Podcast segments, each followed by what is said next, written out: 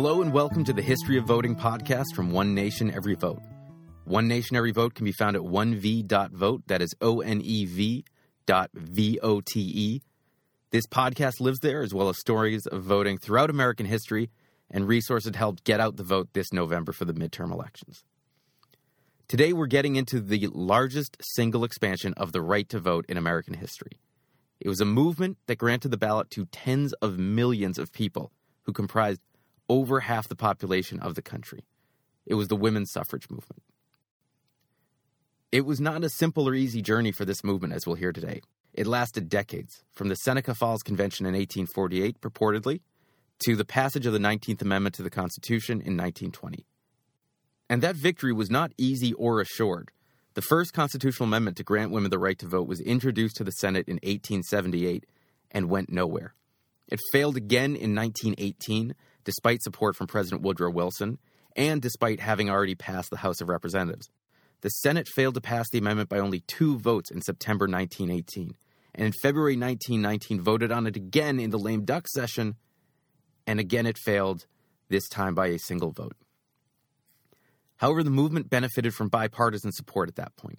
The new Congress voted on the amendment again in 1919, and this time it passed the Senate overwhelmingly, 56 to 25.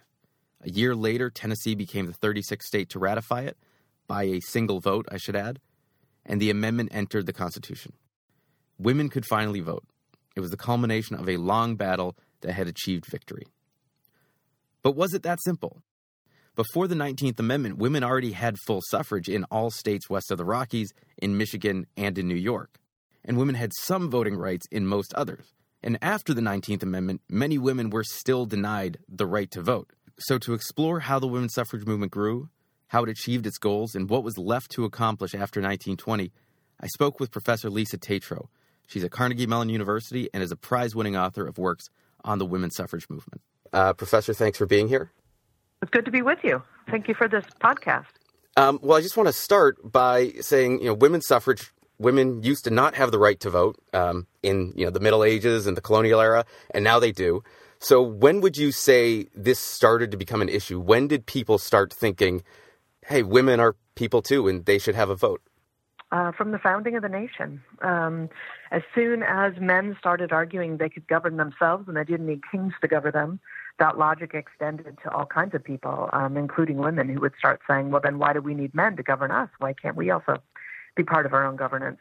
So um, you had people like Abigail Adams, wife of John Adams, uh, at the Continental Congress and eventually a president of the United States, saying things like, um, you know, writing her husband when he was at the Continental Congress saying, uh, you know, remember the ladies, which is the famous line. But it often gets thrown away as just that tagline. But in fact, it was a sustained debate between her and John Adams and Mercy Otis Warren about um, her saying, we will not abide by laws in which we have no voice. Um, so it, it dates really from the founding of the nation. It doesn't really turn into a political movement until a bit later, but um, but there are people at you know the revolutionary moment saying, why doesn't this self governance idea extend to women? And one of the interesting things I did not know until I started researching for this podcast is that in New Jersey, uh, in the early days of mm-hmm. the republic, women could vote, and it seemed to have started yep. um, with a, just a poor drafting of a law. They didn't anticipate it, but then when it was a close election, candidates got women out to the polls to win the election. But then it got taken away. That's right. Yeah, women voted in New Jersey until 1807. Um, and voting was something that the the founding fathers left up to the states. So states could appoint voters. The federal government didn't appoint voters. So it was up to the states to say who could vote. And in New Jersey, they just said all persons can vote.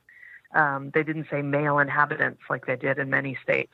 So, um, yeah, women could vote there until 1807, in which case they changed the state constitution to insert men as a, a requirement for voting the women's suffrage moment, at least as I remember through high school history, it started at Seneca Falls. And your your book, which I should mention, won the 2015 OAH Mary Jurich Nickliss Book Prize for U.S. Women's and Gender History, is called "The Myth of Seneca Falls: Memory in the Women's Suffrage Movement, mm-hmm. 1848 to 1898." So, what happened at Seneca Falls for those who aren't aware of it, and why? why is might this be more of a myth than a, a real turning point in our history? I use the term myth not to say that it's a, a false event because it actually took place, but more to talk about how it became a really powerful story. Um, so, and, and the effects of that story on the movement as it went forward throughout the rest of its life. But the um, the Seneca Falls Convention, for those people don't know it, was the first uh, sort of publicly organized women's rights convention in the United States, and it was held in Seneca Falls, New York, in 1848 in the Finger Lakes district. And it was organized uh, by a bunch of abolitionists. The women's rights movement was already taking shape in uh, the abolition movement, uh, and women started to think, you know, we should also have conventions for our own wrongs. In other words, you know, to protest the the wrongs against women. So they held the first women's rights convention in Seneca Falls. It was very hastily organized. Um, and about 300 people showed up. Uh, it was just posted in the local newspaper. They fretted that no one would turn out, and uh, in fact, 300 people turned out. We don't know all the people who were there. Um, it sort of drew from the local population, but we do know a lot of uh, leading luminaries who were there, um, and they were really prominent abolitionists like Lucretia Mott, um, Elizabeth Cady Stanton, who would quickly become known more as a women's rights activist than an abolitionist uh, Frederick Douglass, the great um, uh, abolitionist who lived just up the road in Rochester, New York, uh, and some others. And they um, they drafted a declaration called the Declaration of Sentiments, which was their sort of um, manifesto. Uh, it listed all their rights and all their grievances, and they modeled it after the Declaration of Independence.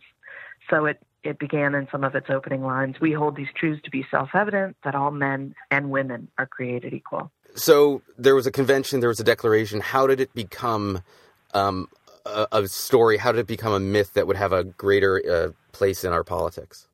Yeah, so the convention definitely took place, and it was definitely significant. There's no doubt about that. But it is today celebrated as the sort of seminal watershed moment in American feminism that birthed a women's rights movement in the United States and was indeed the beginning of feminism. And that's a much different claim. So I was really interested in why that story? And the story has unbelievable power, and it does a lot of really damaging things, including erasing women of color.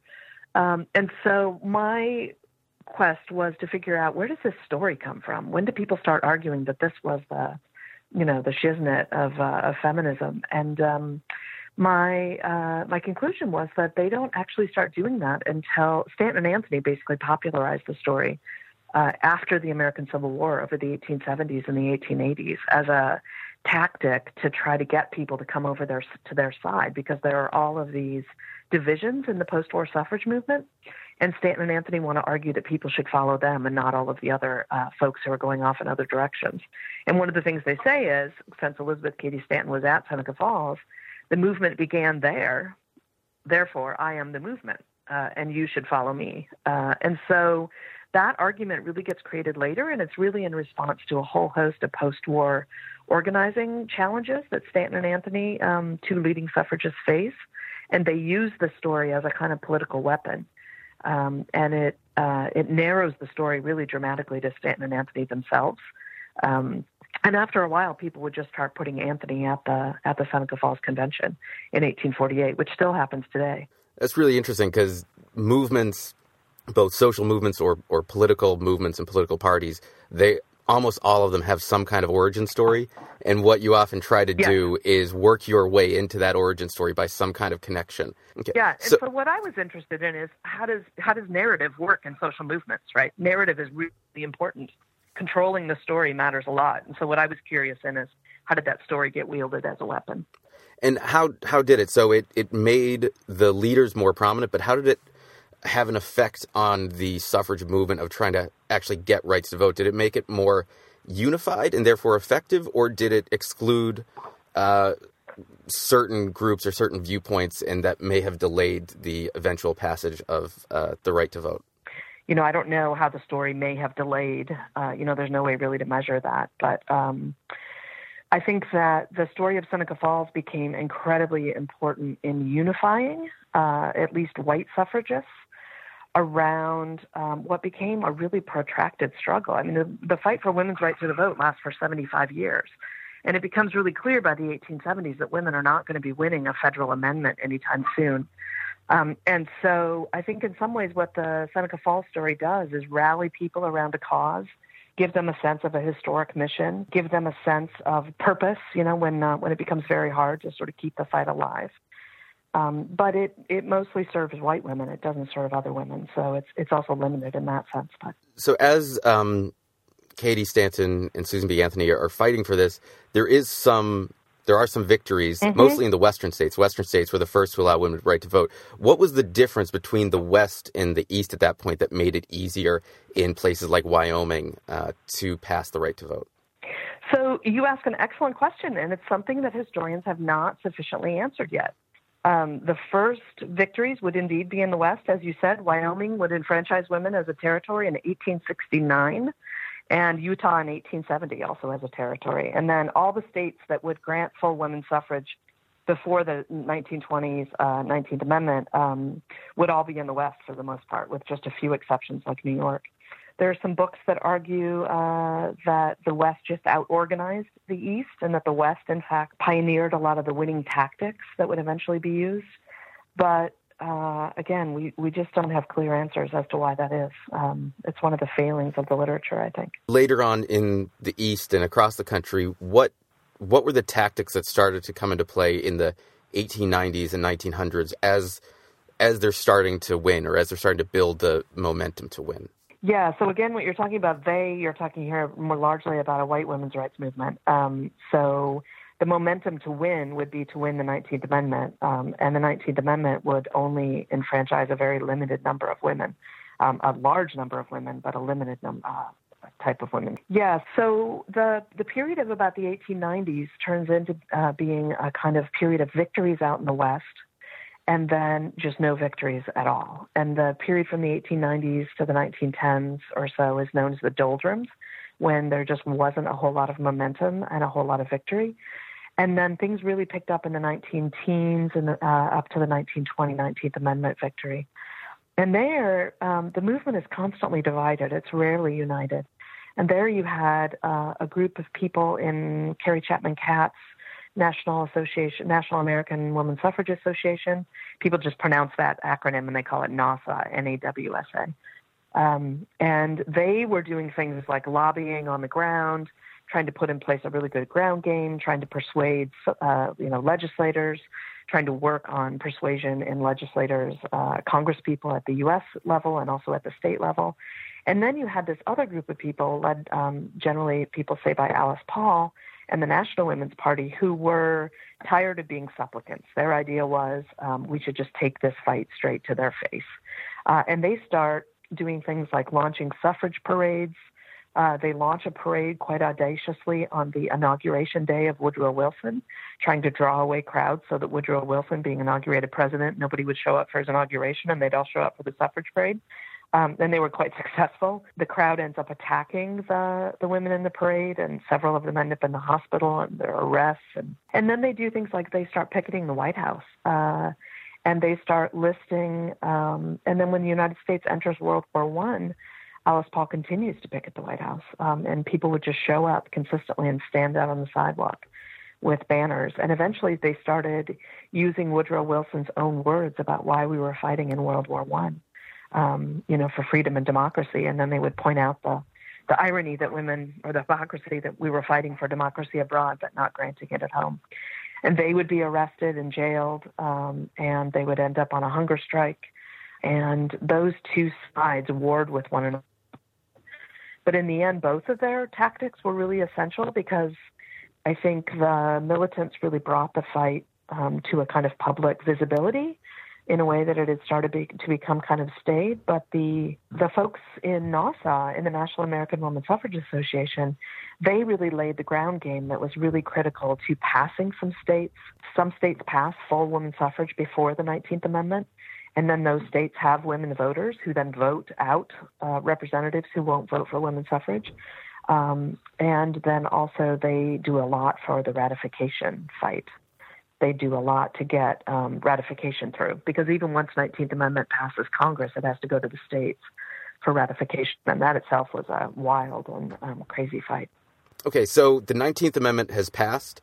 Uh, some women have the right to vote. What happened after that? Why do you think that the fight and the win was not was not finished at that point? Well, lots and lots of women of color could still not vote. So there were all kinds of restrictions on voting.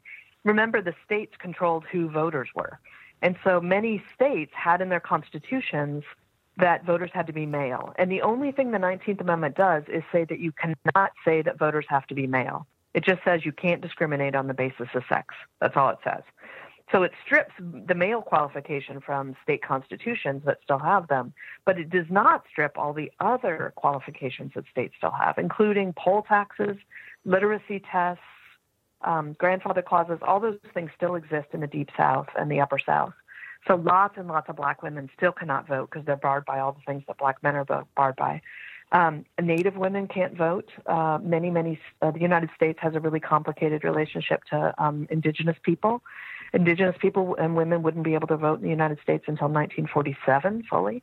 Um, the United States barred uh, Chinese uh, folks from voting in the 1880s and barred Japanese people from voting in the 1920s.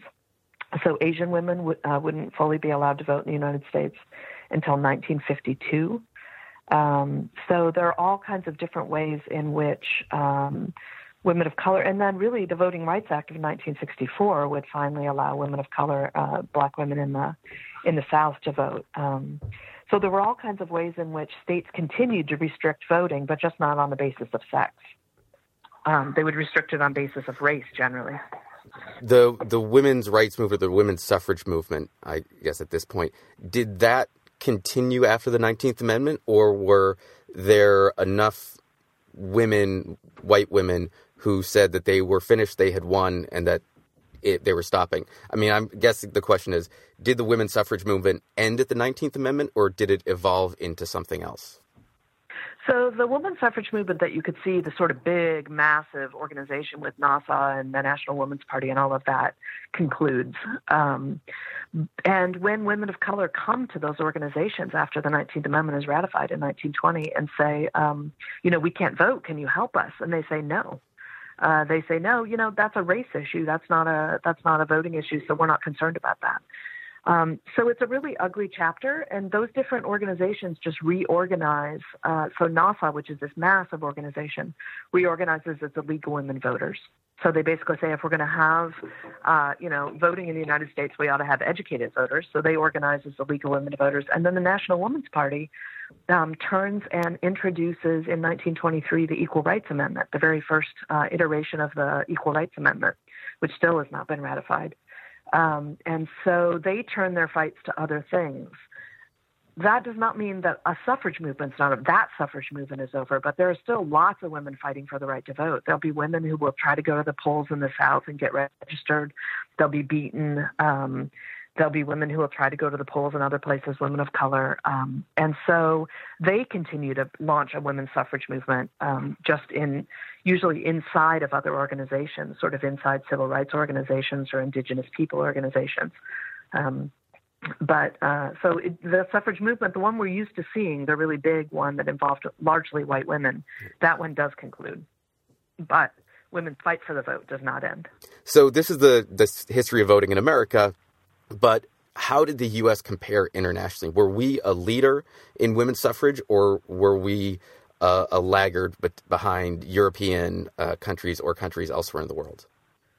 We were in the middle, um, I would say. Uh, there were other places that enfranchised women much earlier than we did, uh, including, um, much to U.S. Uh, dismay, Russia um, and uh, New, um, uh, New Zealand was one of the first in the 1890s. But again, it depends on how you measure it. If you measure it by 1920, that puts you sort of in the middle. If you measure it by 1960, you know, the 1965 Voter Rights Act, that puts you quite late in the pack. So it depends on how you measure it. So when women won the right to vote, did they form a voting bloc? Was there an effect on the parties or the policies that the parties adopted as a result of this huge amount of new voters in our system?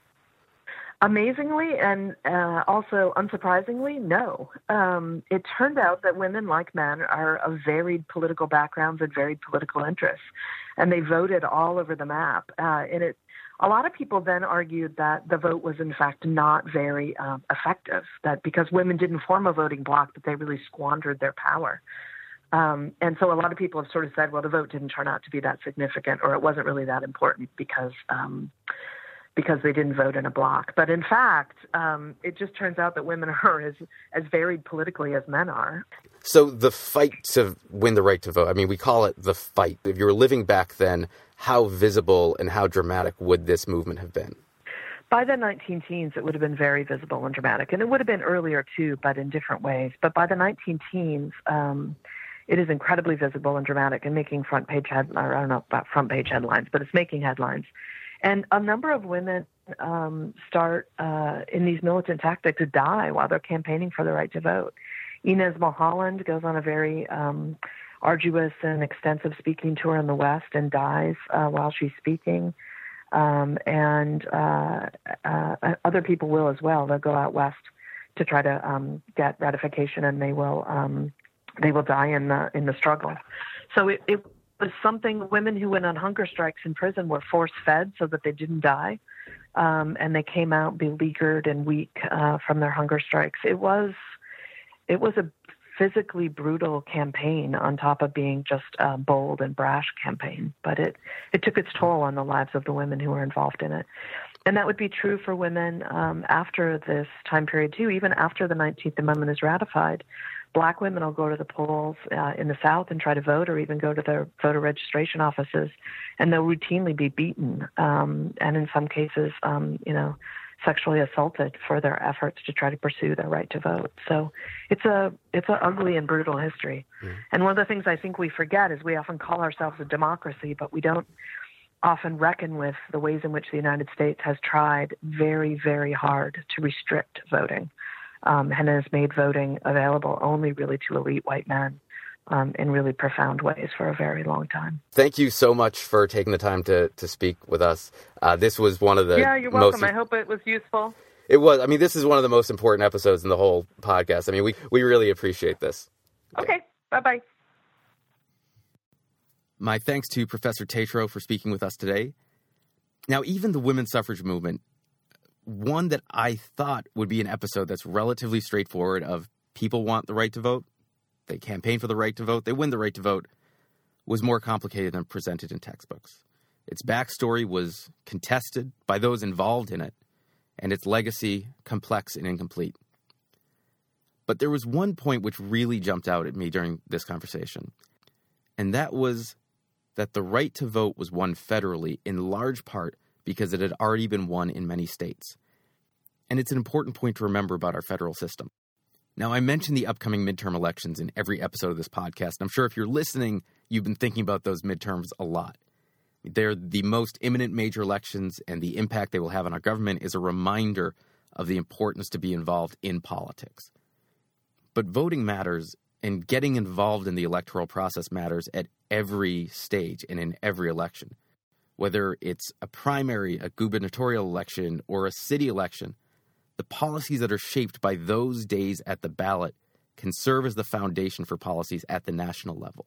And a lot of national policies don't get made unless there's a test case at a state or a city that elected officials can point to as evidence of why it matters. So we really hope that you get out to vote on November 6th, but we also really hope that you keep getting out to vote for every election after that. Every election matters for one reason or another, and so the votes that determine who wins those elections matter as well. Thanks for listening this week. The producer was Shivangi Bhatia. The editor was Spencer Curry. My name is Chris Oates. Thanks and see you next time.